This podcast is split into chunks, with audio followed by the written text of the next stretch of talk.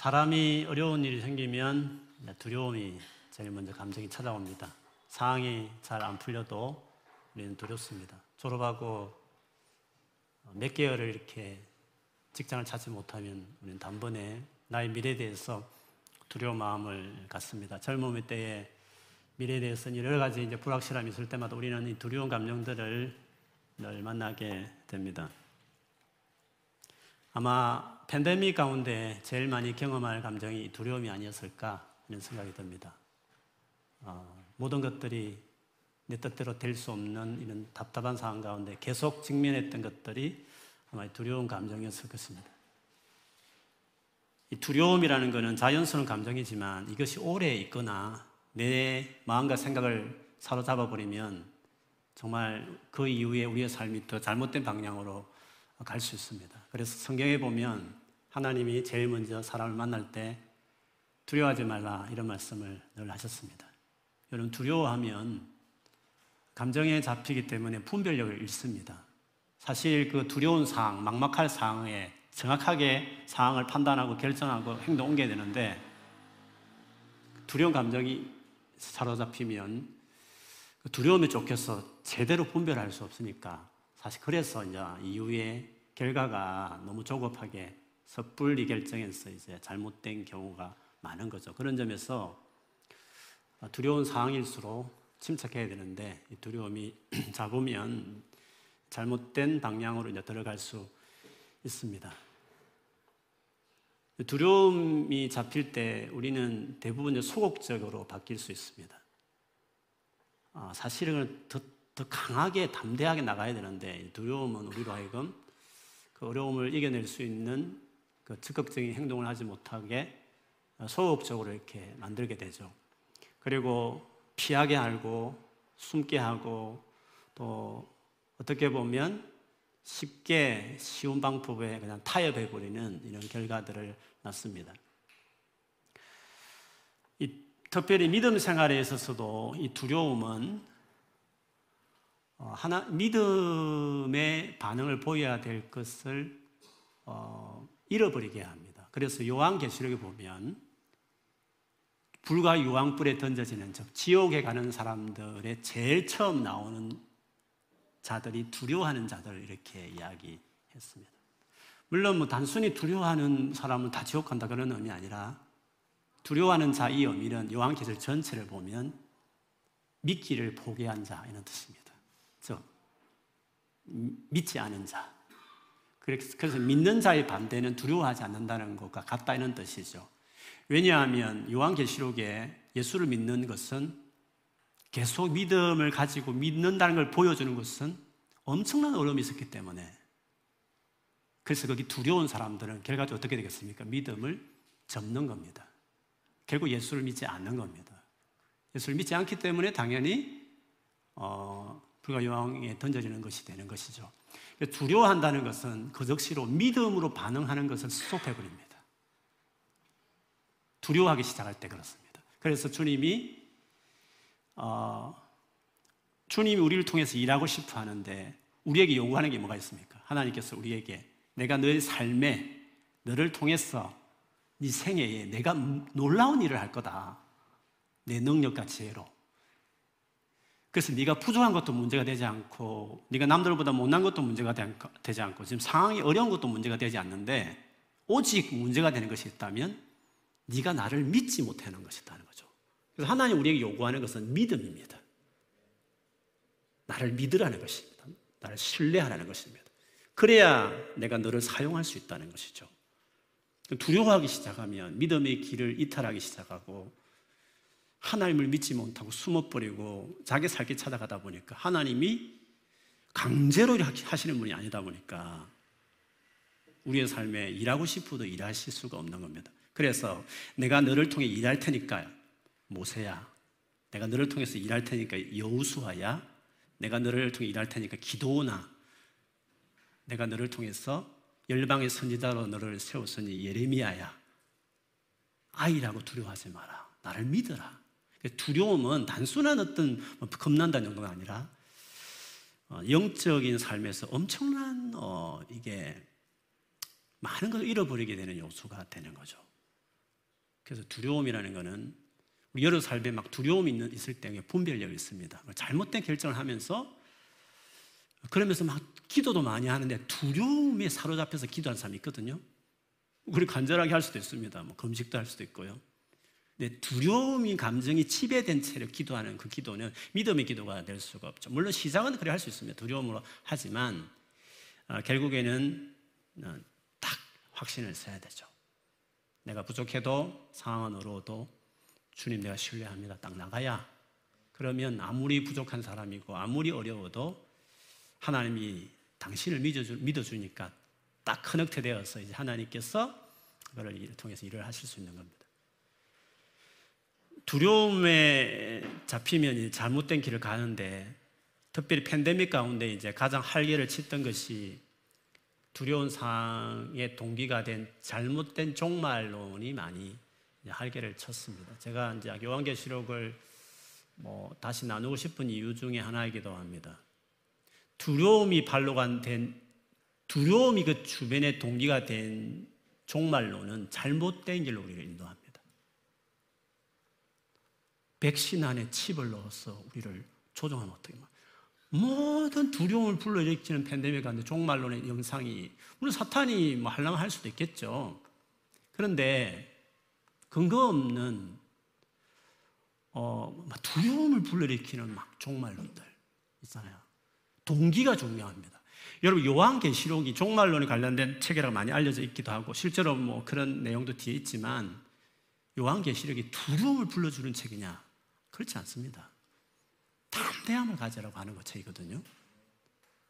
그렇기 때문에 두려움이 동기가 된 그걸 계속 부추기는 종말론은 두려움으로 탁 잡아버리면 끌어가 버리면 그리고 극단적으로 이렇게 잘못된 길로 신앙의 형태들이 나오고 어, 잘못되어서 농가 뭐 다 팔아버리고 집도 다 뛰쳐나가서 이렇게 가버리는 잘못된 종말론에 사로잡히게 되는 것이죠.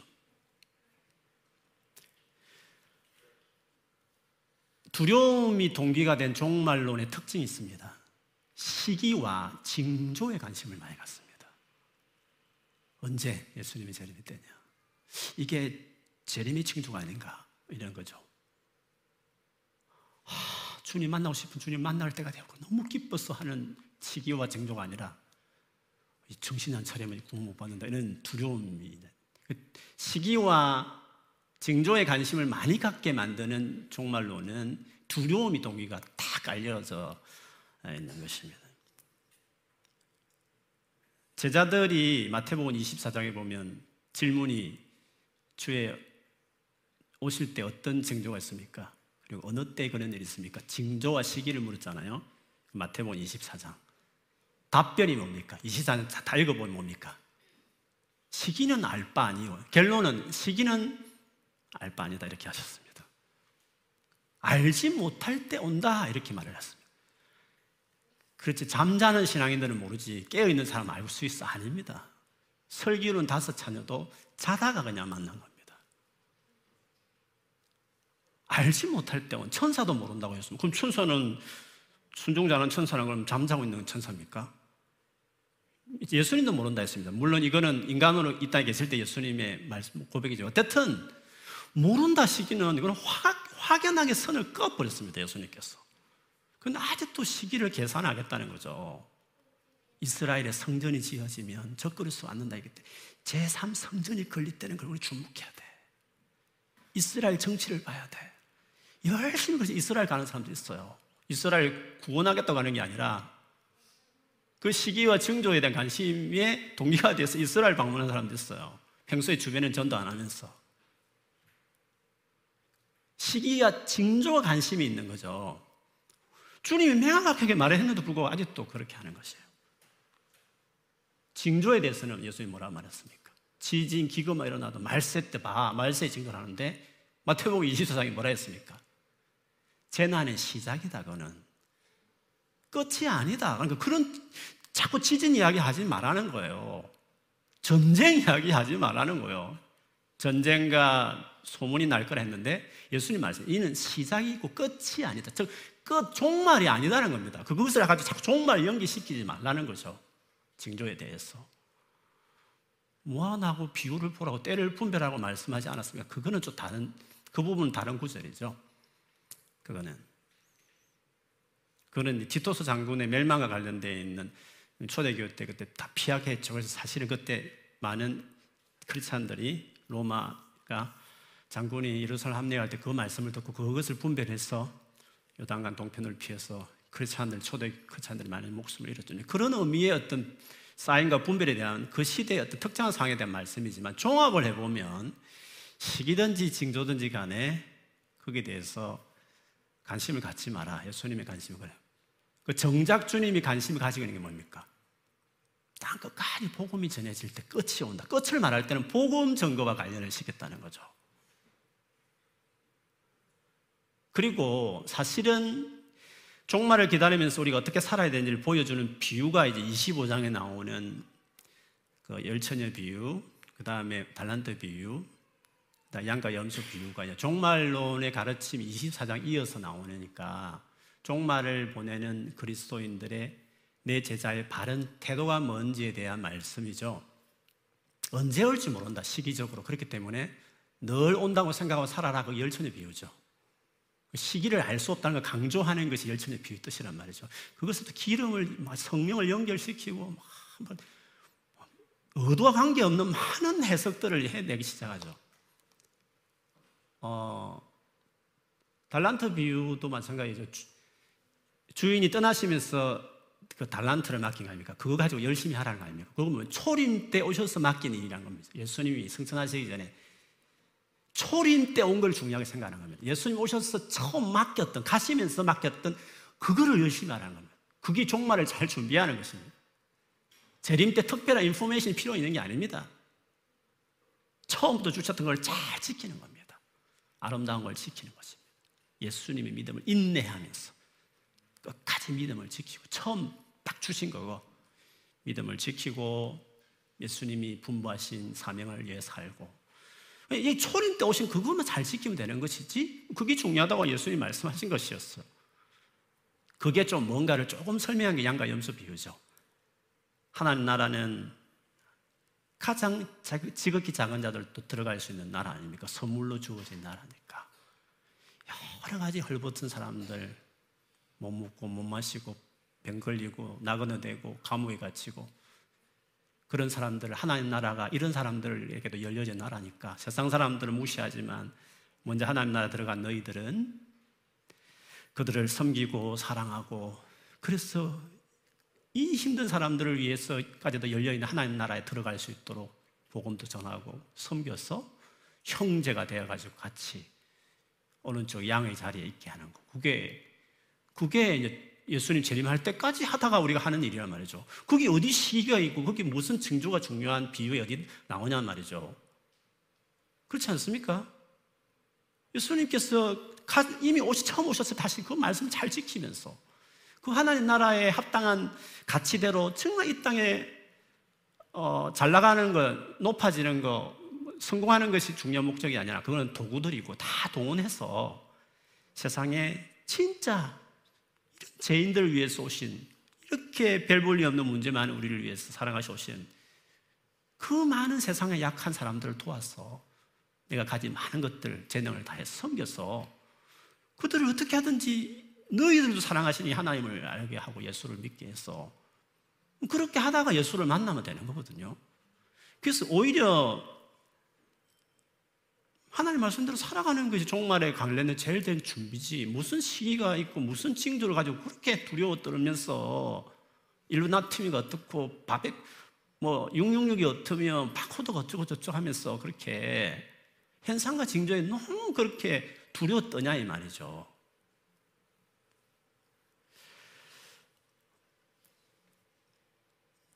그래서 요한계시록을 제가 설교하면서 기대하는 바는 저와 우리 모두가 요한계시를 공부하면서 갖기를 들으면서 하나님 우리에게 주시고 주시기를 원하시는 마음은 오늘 말씀대로 복 있다.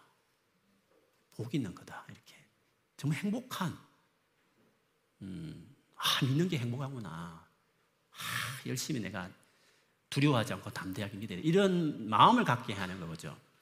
이 마음을 잘 표현하는 것이 이제 바울이 순교 직전에 죽음을 앞두고 있는 그 두려운 상황 아닙니까? 그때 했던 마지막 서신 디모데후서 1장에 보면 7, 8절에 어쩌면 종말을 생각할 때마다 가져야 될 마음 같기도 하고 요한 계시록을 통해 주님 주고 싶은 마음이기도 해요.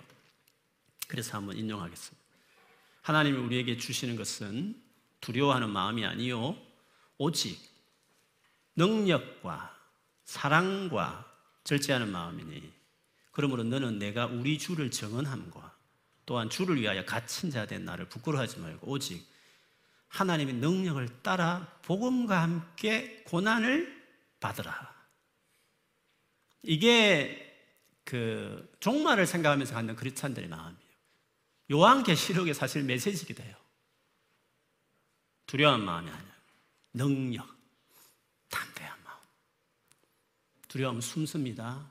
어떻게 하든지 표 안 받게 다 숨습니다. 어떻게 하든지 안 받으려고 막 숨고 막 도망 다니고 막 정보 안, 안 알려지기 위해서 막 숨고 막 별짓을 다 하는 거죠. 능력. 어, 담대함이 필요합니다. 믿음을 드러내야 됩니다. 오히려 저 그리스도에게 자기를 드러내야 하는 겁니다. 숨어가지 피하자면 드러내야 하는 겁니다. 우리는. 등불은 이렇게 숨으면 안 된다고 예수님도 말씀하셨어요. 드러내라고 말씀하셨습니까? 예수 믿는 걸 드러내야 되는 것입니다. 저 그리스도가 나오더라도 드러내야 되는 것입니다. 드러내는 게 왜 중요하면 드러내어야 예수를 증거할 수 있는 겁니다. 예수를. 예수 믿는다. 예수님 누구시다. 예수님을 증거하는 기가 숨어버리면 예수님을 증거할 수 없는 겁니다. 또 이렇게 믿음을 드러내야, 예수를 드러내야, 십자가를 이야기해야 성령이 역사를 하는 것이에요. 성령이. 그 하나의 나라가 이루어지고 완성되는 것이에요. 그러니까 이거는 담대함이 필요한 것입니다. 담대함으로 가게 해야 마땅한 거죠. 종말론을 말해도 담대함을 불러일으키는 종말의 가르침이 돼야 되는 거죠. 사랑. 사랑이 커져야 됩니다. 미워하고 막 경계하고 막 쪼그라들고 막 이렇게 하지 말고 찾아가고 막 공개적으로 사람을 섬기고 긍휼을 베풀어서 약자들 찾아가고 왜 말세 때 춥느냐 말이죠. 찾아가서 사랑을 베풀어야 그 양가 연수 비유처럼 열심히 섬겨야 되죠. 복음을 전하고 위험에도 가고 다 코로나 때문에 피해 다녀도 정말 섬길 일이면 그, 그 도력하고 막 사랑 때문에 가고 뭐 그렇게 되는 거죠. 일부러 막 개념 없이 다니는 거 말고 진짜 사랑해서 숨지 않고 사랑. 사랑이 넘치게 하는 종말이 돼야 되는 것이거든요. 절제하는 마음이니 절제. 즐길 것 일부러 포기하고 또 하나님 하지 말라는 것 스스로 안 하고 끝까지 하나님 말씀에 순종하고 살고 살아가는 뭐 그런 것들이 다 우리가 가져야 될 아, 이야기죠. 그래서 요한계시록을 쓰신 목적도 사실 그 목적으로 다 쓴 겁니다. 이거는 여러분 계속 보면서 알게 될 것입니다. 그래서 종말에 타임 테이블, 이 아닙니다. 뭐 휴거 일어나고, 뭐 대환란 일어나고, 천년왕국 시작되고, 뭐 이렇게 막 time table을 자꾸 요한계시록 보면서 생각하는 사람들 많이 있어요. 절대 그렇지 않습니다. 종말이 어떻게 일어날지를 미리 예상하라고 time table이 몇시 뭐가 일어나 이걸 계시록 보면 몇 장까지 무슨 내 이렇게 이렇게 자꾸 time table을 table을 이렇게 요한계시록 보면서 만들려고 하는 사람들이 있습니다. 그렇지 않습니다. 요한계시록이 어떤 내용인가를 알게 하기 위해서 제가 제일 처음에 설교할 때 이 요한계시록이 어떤 책인가를 말할 때 세 가지 책이다. 이세 가지의 의미를 담고 있는 책이다. 이런 말을 했습니다. 어떤 요한계시록 어떤 책이냐 했을 때 세 가지로 설명했습니다. 여러분 기억나실지 모르겠습니다. 하도 오래됐어. 기억나실지 모르겠습니다.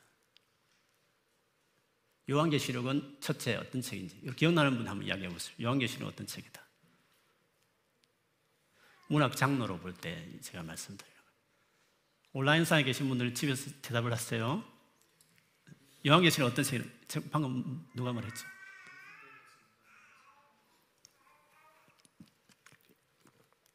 네, 중요한 어떤 중요한 핵심에 대한 주제에 대한 이야기인데 그것보다 이제 문학 형식, 장르 책의 형식을 봤을 때 이는 어떤 뭐 예를 시다 혹은 뭐 이런 거 있잖아요.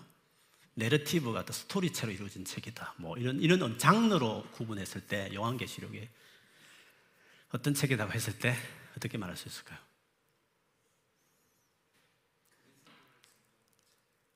그건 내용, 그리스를 정, 그리스를 전가한다는 것은 그 내용인데 문학 형식을 말해 시다 이거는 혹은 예?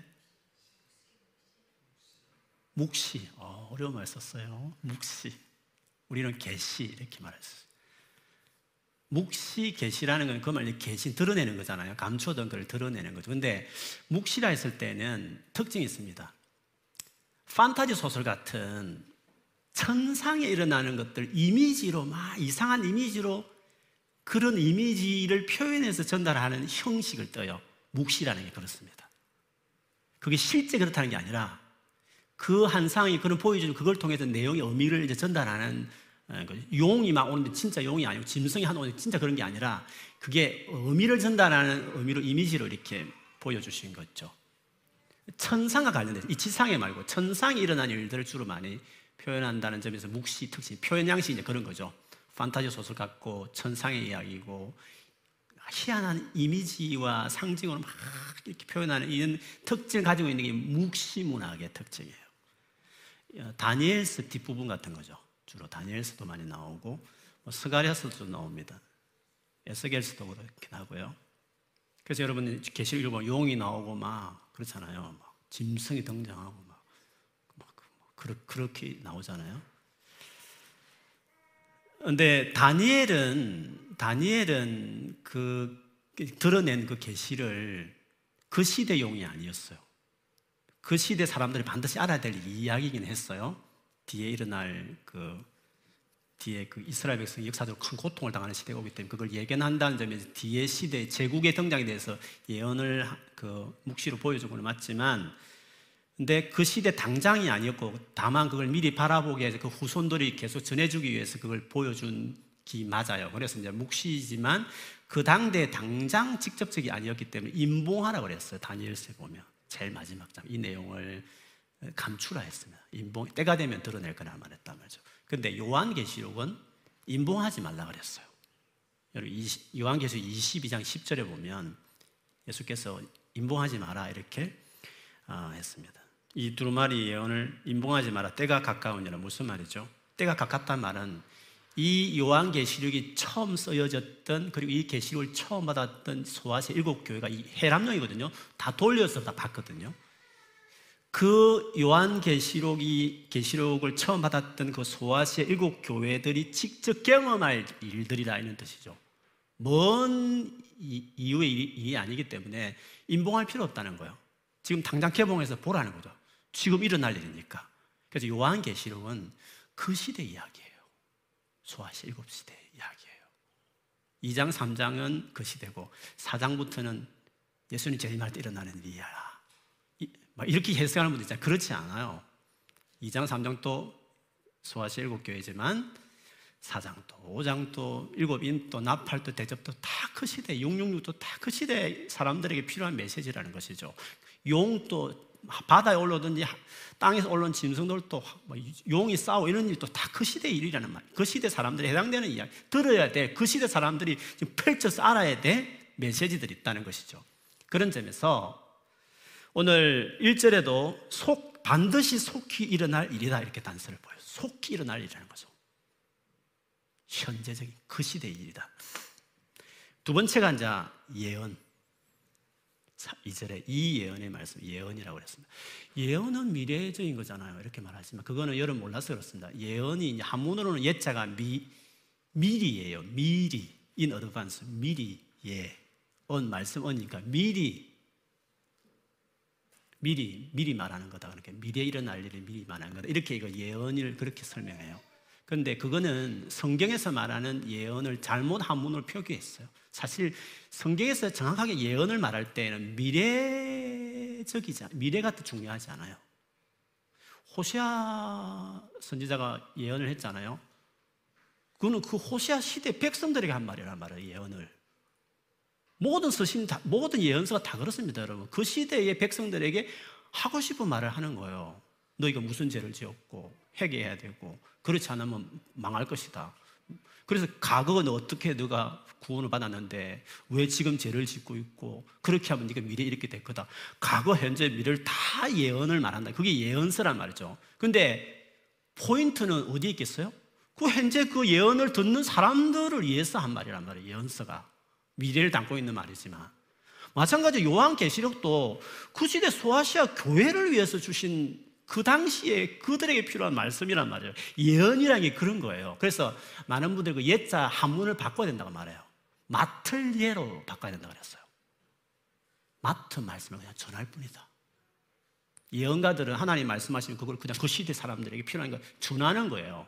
그게 예언이란 말이죠. 그래서 예언을 나비라고 히브리어 말하는데 하나님 앞에 있다 이런 뜻이거든요. 그냥 하나님 앞에서 말하는 거야. 하나님 말한 걸 듣고 하나님 앞에서 그냥 그대로 전달하는 게 예언이죠. 과거도 있고 현재도 있고 미래도 있지만 중요한 포커싱은 그 예언을 듣는 그 당대의 이스라엘 백성들을 위해서 한 말이란 말이에요. 그러니까 요한계시록도 오늘날 우리를 위해서 직접적으로 대상으로 잡은 게 아니라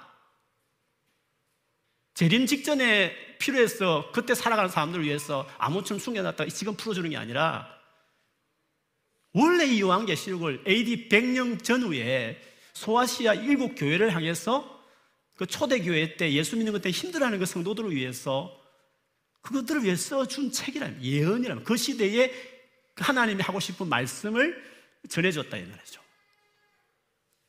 세 번째 장르는 뭡니까? 편지, 편지라는 거죠. 사절에 요한은 아시아에 있는 일곱 교회의 편지. 신천지는 이 편지라는 말을 되게 싫어합니다. 미래로 풀어야 되거든요. 계시록의 일이 지금 1980몇 년부터 일어난 가천에 일어날 일로 풀어야 되거든요.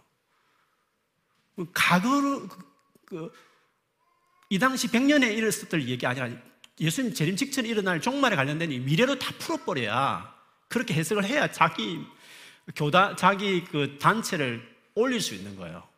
모든 이단들은 다 그래요. 그걸 미래로 자꾸 요한계시를 밀어 붙여버려야 돼요. 그래야 자기가 안에 일어난 단체를 그걸 가대포장하고 그거를 추종하고 자기에게 와야만 구원을 받을 수 있게 만드는 그걸 어필시킬 수 있는 거거든요. 그래서 요한계시록을 미래형으로 푸는 것 때문에 모든 이단들이 다 나온 거예요. 몰몬교도 그래서 나오고 여호와 정예도 다 그렇게 시작된 거예요. 모든 이단들은 요한계시록을 종말을 풀면서 다 이단들이 생겼단 말이에요. 그래서 제가 이렇게 안타까운 마음이 있고 때로는 너무 화가 나는 마음도 있고 그래요. 자꾸 미래를 풀려고 하는 또 그것에 대해서 막 현혹되어가는 성도들 보면 너무 마음이 예, 힘든 거죠. 그래서 제가 계속 강조하는 말일 수도 있어요. 편지가 뭡니까, 편지가? 그 시대에 그, 그 편지를 받는 사람들을 위해서 주로 하는 이야기잖아요. 2장, 3장만 편지고 뒤에는 편지 아니다. 그게 아니에요. 요한계시록 22장까지 다 편지란 말이에요.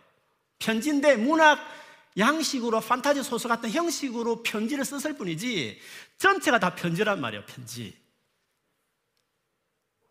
그래서 요즘 편지라는 걸 보여주는 게 뭐 나오지만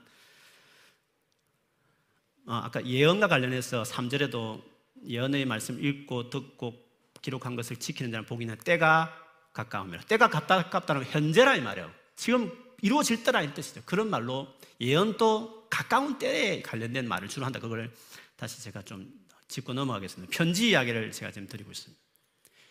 편지의 형식은 제일 처음에 뭐 문안 인사하고 제일 뒤에 또 축복하면서 편지를 다 끝내요. 요한계시록 어떻게 끝나는지 아십니까? 제일 마지막 절이 뭐죠?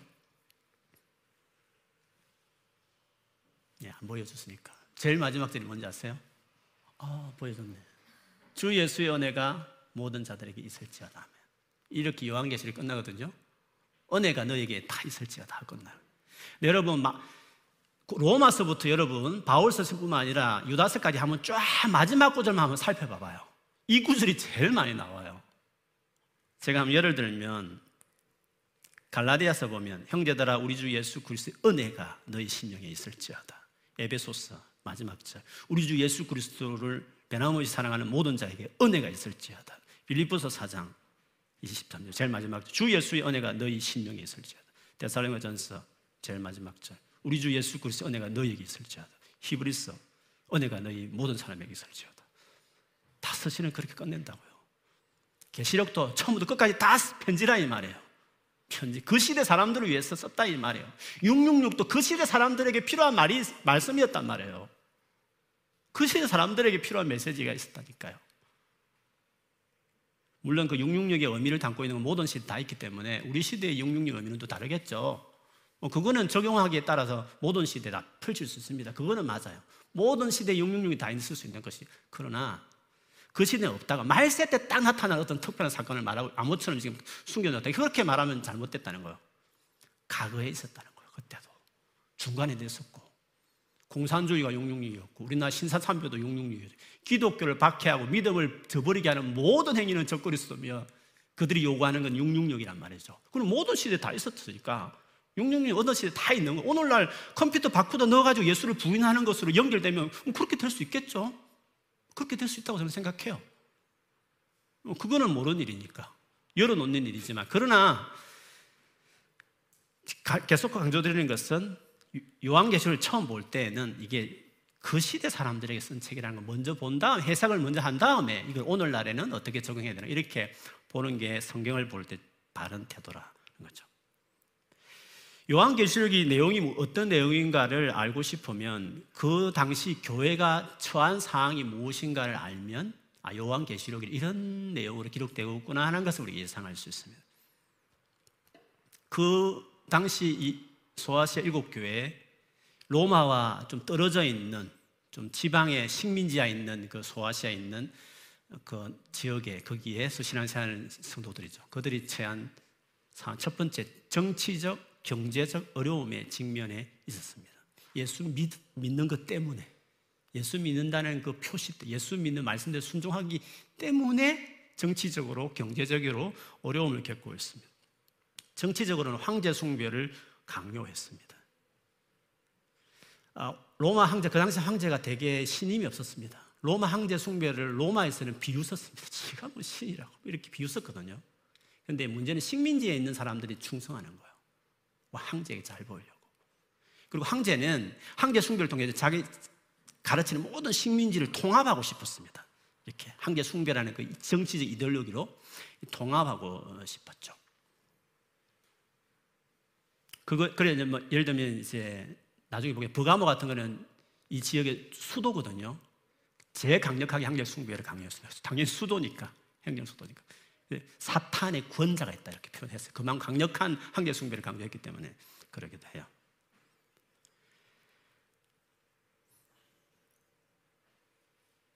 황제 숭배를 맞이해 그걸 하면 사회생활을 요즘 뭐죠? 어, 백신 받은 그 셀프 티켓 있어야 여행도 가고 뭐 한국 같으면 식당도 가고 하는 거잖아요. 그게 하나의 셀프 티켓이 필요한 거거든요. 항제 숭배하면 딱 정명세를 줘요. 그것이 이제 물물 교환이 되는 거예요. 물건을 살 수 있는 거예요. 666이라는 말이 그런 의미죠. 그것이 장사를 할 수 있는 거예요. 사회생활을 할 수 있다 이 말이죠.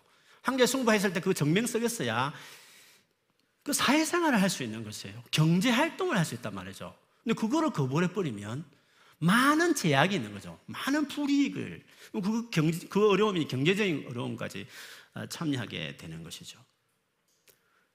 뿐만 아니라 그 당시에는 황제 숭배는 하나의 신이었고 그 외에 수많은 그리스 신화에 나오는 그 신들을 섬긴 신전들이 많았어요.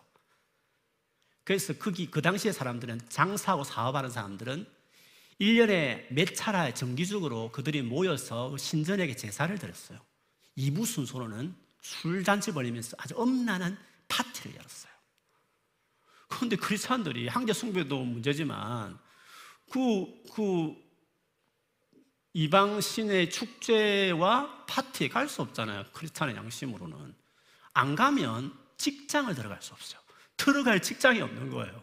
제대로 된 직장이. 사업하는 사람들은 이 동맹으로 이게 조합으로 이 사업을 했는데 안 하면 사업이 단골 손님 뭐고 다 없는 거예요. 그러니까 아주 실질적 어려움을 당했어요. 아주 실질적인 어려움을 당했어요. 사회적인 불이익과 경쟁력 엄청난 타격을 당했다는 거죠.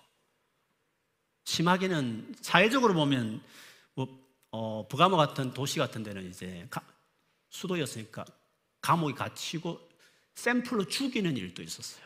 아주 급진적으로 순교의 피발임 나는 황제 숭배는 아직 멀었지만 어쨌든 어떤 지역에는 황제 숭배를 거부하면 죽이는 일도 있었어요. 감옥에 들어가는 일도 있었고 정치적인 박해죠.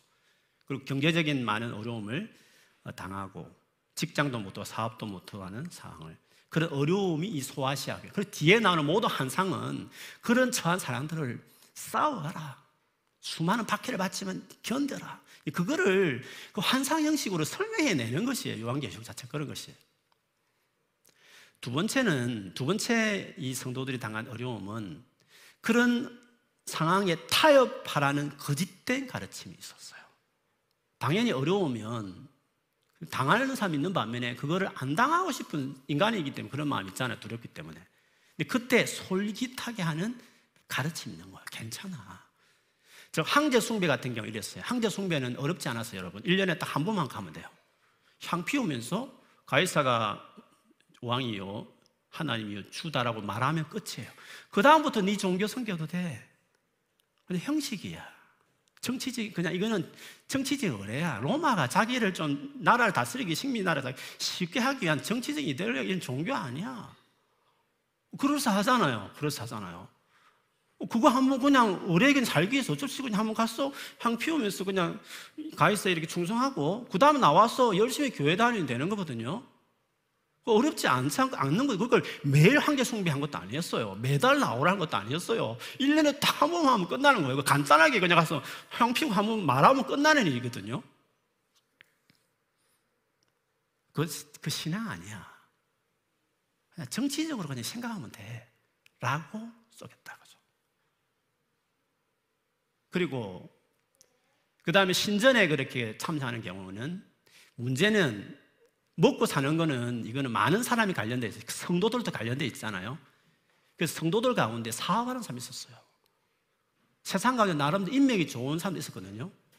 그런 사람들이 특별히 자기가 거기에 빠질 수 없는 입장에 있다 보니까 교회에서 성도들에게 말을 하는 거예요. 이런 가르침이에요. 우리 세상을 덩길 수 없어. 어떻게 우리가 이런 세상에서 어떻게 우리가 그러면 안 하고 살아? 크리스찬들이 세상을 떠나면 되겠어? 그리고 우리 세상을 좀 알아야 돼. 복음을 전하려고 믿음으로 진리를 전하며 세상 속 깊이 들어가서 이 죄악이 뭔지 어둠이 뭔지 이 실체를 우리가 아는 것도 우리에게 우리가 크리스찬으로서 하나님 백성으로서 한편으로는 적극적인 행동일 수 있어. 그래서 우리가 신전에 가고 우리 양식만 지키면 되는 거야. 믿음만 지키면 되지 마음을 지키면 되지. 가는 건 괜찮은 거야. 라고 말했단 말이죠. 그런 유들을 발람의 교훈, 니골라당, 이세벨에 이런 식으로 표현을 한 거죠. 많은 성들이 그럴싸하잖아요, 여러분. 오늘날도 그렇게 한다면 아니라 그를 넘어갈 크리스찬들이 있을 것 같지 않아요. 그렇게 했다는 거죠. 교회는 외적으로 박해를 받았고 어려움을 당했고 경제적 어려움을 겪었고 교회 안에는 그 어려움 속에 타협하라고 는 여러 가지 그럴싸 익스큐즈한 여러 가지 말들이 이론들이 교회 안에 가르침들이 많이 있었다고 말하고 있습니다. 이런 성도들에게 요한계시록을 썼습니다, 여러분. 그러면 요한계시록을 썼을 때 쓴 목적이 뭘까요? 첫 번째는 위로하기 위해 썼습니다. 특별히 믿음으로 살아가는 사람들. 고지식하다. 그렇게 가난하게 왜 사니? 그렇게 직장도 못 들어가고 정, 제대로 된 직장은 결국 못 들어가서 그렇게 어렵게 응? 신문이나 팔고 쓰레기 청소하면서 겨우 먹고 사는 그런 일들을 해, 하면서 왜 그렇게 살아? 바보 같은 게 이렇게 하면서 막 이렇게 비웃음을 쌓는 그들에게 요한계시를 통해 하나님 믿음으로 살아 하나님 백성들이 어떤 사람인 걸 보여주는 거죠. 하나님이 그들을 위로하는. 너희들이 잘하고 있다. 너희들에게 하나님 나라를 줄 거다. 생명의 멜리관을 얻을 것이다. 숨겨진 만나를 줄 것이다. 예루살렘 이름을 줄 것이다. 내가 그런 자들을 다 알고 있다. 예수님이. 특히 2장, 3장에 보면 그런 말씀들을 이야기합니다. 근데 위로라는 게 위로를 그럼 어떻게 하느냐 하면 하나님이 누구시며 예수 그리스도가 어떤 존재인지를 확실히 알게 해줍니다. 오늘 인사말에 보면 이제도 계시고 전에도 계셨고 장차 오실 성부를 이야기했습니다. 8절에도 비슷하죠. 나는 알파 오메가고 이제도 있고 전에도 있었고 장차 올 자요 전능한 자라. 그 당시에 왕은 가이사였습니다. 근데 요한계시 1장을 시작하자마자 진정한 세상을 다스려온 왕은 전능한 자는 우리가 믿는 하나님 아버지다. 그분은 이전부터 계셨던 있을 영원한 왕이다. 로마 황제 왕은 죽었다 살또 또 폐위되고 또 올라고 왔다 갔다 하지만 진정한 왕은 우리 우리 아버지 되신 하나님이시다. 그걸 말을 해요. 그리고 예수님에 대한 소개는요. 5절에 보면 충성된 정인으로 죽은 자 가운데서 먼저 나시고 이 말도 의미가 있죠. 예수님도 충성된 정인으로 살다가 죽었다는 거죠. 그러나 먼저 나시고 부활하시고 땅의 임금들의 머리가 되신 그 당시에 땅의 임금들의 머리 누굽니까? 가이사였습니다. 아니야, 가이사 아니야. 예수 그리스도가 임금의 머리야. 라고 주님이 지금 말씀하시는 것입니다. 그러므로 이 말 자체가 이 성도들이 큰 위로였습니다. 진정한 전능자와 진정한 땅의 임금의 머리는 예수 그리스도와 하나님이시구나. 만 사실을 어, 알게 된 것입니다. 그 놀라운 분이 우리를 이제 사랑하시는 거죠. 사랑해 주시는 거죠. 그래서 5절에 보면 우리를 사랑하사 그의 피로 우리 죄에서 우리를 해방시키시고 우리를 사랑하셔서 우리를 죄에서 해방시키기 위해서 피 흘려 죽을 수 정도로 그 정도 우리를 사랑했다. 너희들은 바로 그런 존재들이다라고 함으로 그들을 그 놀란 사랑을 말함으로써 어, 위로받게 하는 것입니다. 여기서 우리가 알 수 있는 게 있습니다. 여러분, 크리찬들의 위로는요, 뭐 세상적으로 뭔가 이렇게 뭐 잘 좋은 일 생기면서 오는 것이 위로가 아니라 크리찬의 진정한 위로는 하나님이 누구신지, 예수 그리스도가 우리에게 어떤 존재인지, 그리고 그런 놀라운 분이 우리를 사랑한다는 그분의 사랑에 의해서 우리가 위로를 받는 것이에요. 그래서 빌립보서 2장 1절에 보면 그리스도 그러므로 그리스도 안에 무슨 겉면이나 사랑의 무슨 위로나 영어 성경 봐도 마찬가지예요. If you have an encouragement from being united with Christ, 그리스도와 연합함으로부터 오는 encouragement.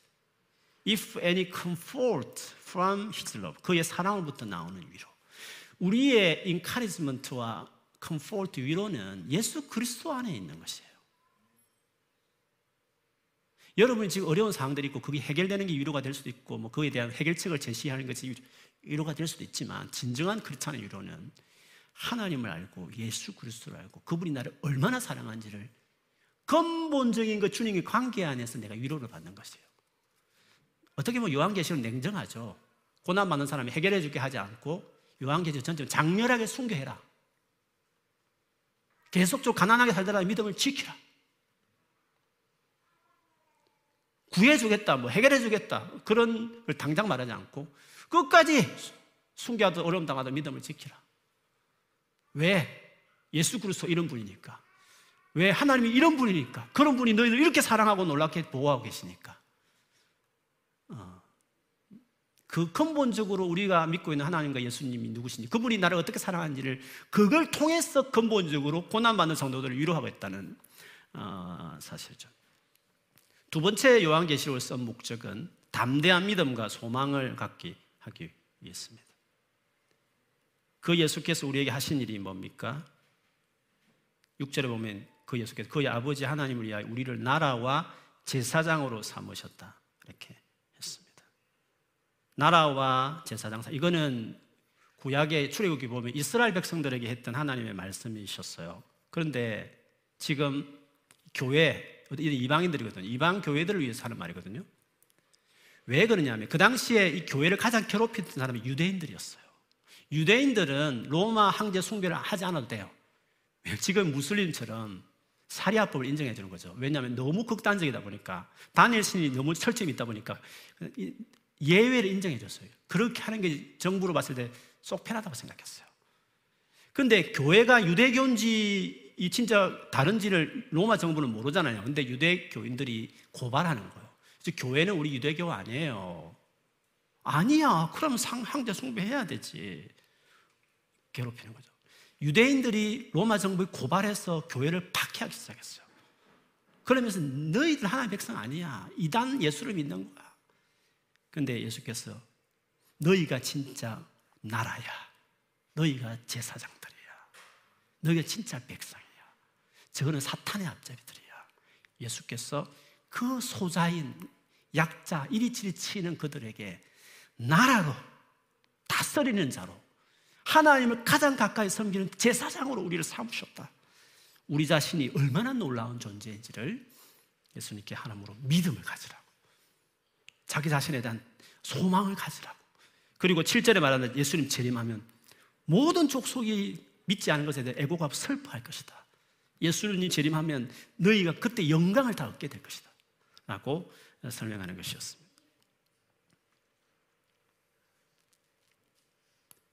요한이 이미 그렇게 살고 있었죠. 1장 9절에 보면 나 요한은 너희 형제요 예수의 환란을 환란과 나라와 참음에 참여하는 자라 하나님 말씀과 예수를 정언함으로써 말미암아 반모라는 섬에 있었더니 반모 섬에 예수님을 열심히 전하다가 믿음을 지키다가 그 하나님 나라에 동참하는 자로 참으면서 살다가 그렇게 살다 보니까 예수님이 전하다 보니까 반모 섬에 가 있었다 말하는 것입니다. 요한계시록 바로 이렇게 살아가라고 써라고 그렇게 살아가라고 쓴 책이었어요. 요한 이미 그렇게 살고 있었고 그렇게 살아가라고 요한계시록 전체를 통해서 그 당시에 소아시아 교회 성도들이 왔다 갔다 믿음이 흘리는 것들에게 나처럼 고난 받으면 참아내고 고난에 참여하고 환란에 참여하고 하나님 말씀과 예수를 정은해라. 그렇게 살아가라. 그렇게 하기 위해서 요한계시록을 쓴 것이었습니다. 여러분, 이 요한계시록 오늘날 우리에게 필요한 책이냐? 필요한 책이죠. 예수님 재림할 때 무슨 일이 나지 time table을 time table을 추측하기 위해서 요한계시록이 필요한 게 아닙니다. 왜냐하면 갈수록 요한계시록 같은 상황이 우리 크리스찬의 앞에 있기 때문에 그렇습니다. 크고 작은. 예수 믿는 것 때문에 믿음대로 살아가는 것 자체가 어렸을 때 동성애에 대해서 싫다 말하면 지금 회사에 바로 잘려버립니다. 지금 현재 고등학교 선생님이 학교에서 그 말했다가 잘렸다는 것을 제가 이번 최근에 어떤 수련회 가서 어떤 목사님한테 들었습니다. 실질적입니다. 어, 바로 부일이길 당합니다. 물론 동성애에 대해서는 여러 가지 할 말이 있고 우리가 논의할 것들이 많이 있지만 어쨌든 지금 이 시대에 예수 그리스도의 믿음을 그대로 드러내고 성경에 말한 진리를 내가 어, 정말 숨김없이 말하기 시작할 때 사회적인 불이익과 굉장히 어려움을 지금 또 당한다는 것이에요. 그러므로 요한계시록에 이 교회가 접했던 상황, 우리가 접했던 상황이 똑같고 이거는 모든 시대에 다 있었습니다. 그러므로 요한계시록 우리에게 말하는 메시지는 모든 시대에 다 필요한 것입니다. 정말 일어날 뭐 상징과 시기를 좀 따지려는 게 아니라 예수 그리스도를 믿는 제자로서의 삶이 뭔지, 우리가 어떤 믿음을 살아야 되는지, 어떤 소망을 가져야 되는지, 이 믿음을 살아가는 게 어렵게 보이지만 이게 얼마나 영광스러운 일인지, 그 요한계시는 막 소망을 주고, 막 용기를 주고, 믿음을 끝까지 승리하도록 이기는 자가 되라고. 그래서 저는 구약의 욥기 같은 책이다.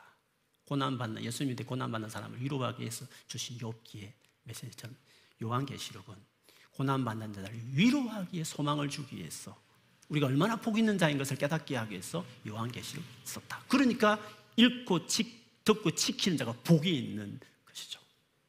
요한계시는 두려운 책이 아니라 믿음으로 살아가는 모두가 위로받기 위해 소망을 얻기 위해서 담대한 믿음을 얻기 위해서 즐거이 가까이 하면서 묵상하며 읽어야 되고 공부해야 될 책이 요한계시록이라는 거죠. 믿는 것들이 어렵고 믿음을 살아가는 갈등이 많은 분들이 요한계시록 보면서 용기를 얻고 내가 대단한 사람이구나. 진정한 임금이 누군가. 소망이 내게 어떤 소망이 있는가. 어떤 위로가 있는가를 깨닫고 끝까지 장렬하게 믿음으로 살아가게 하는 책 요한계시록이습니다. 이 계시록을 묵상하면서 여러분 그런 은혜가 있기를 축복합니다.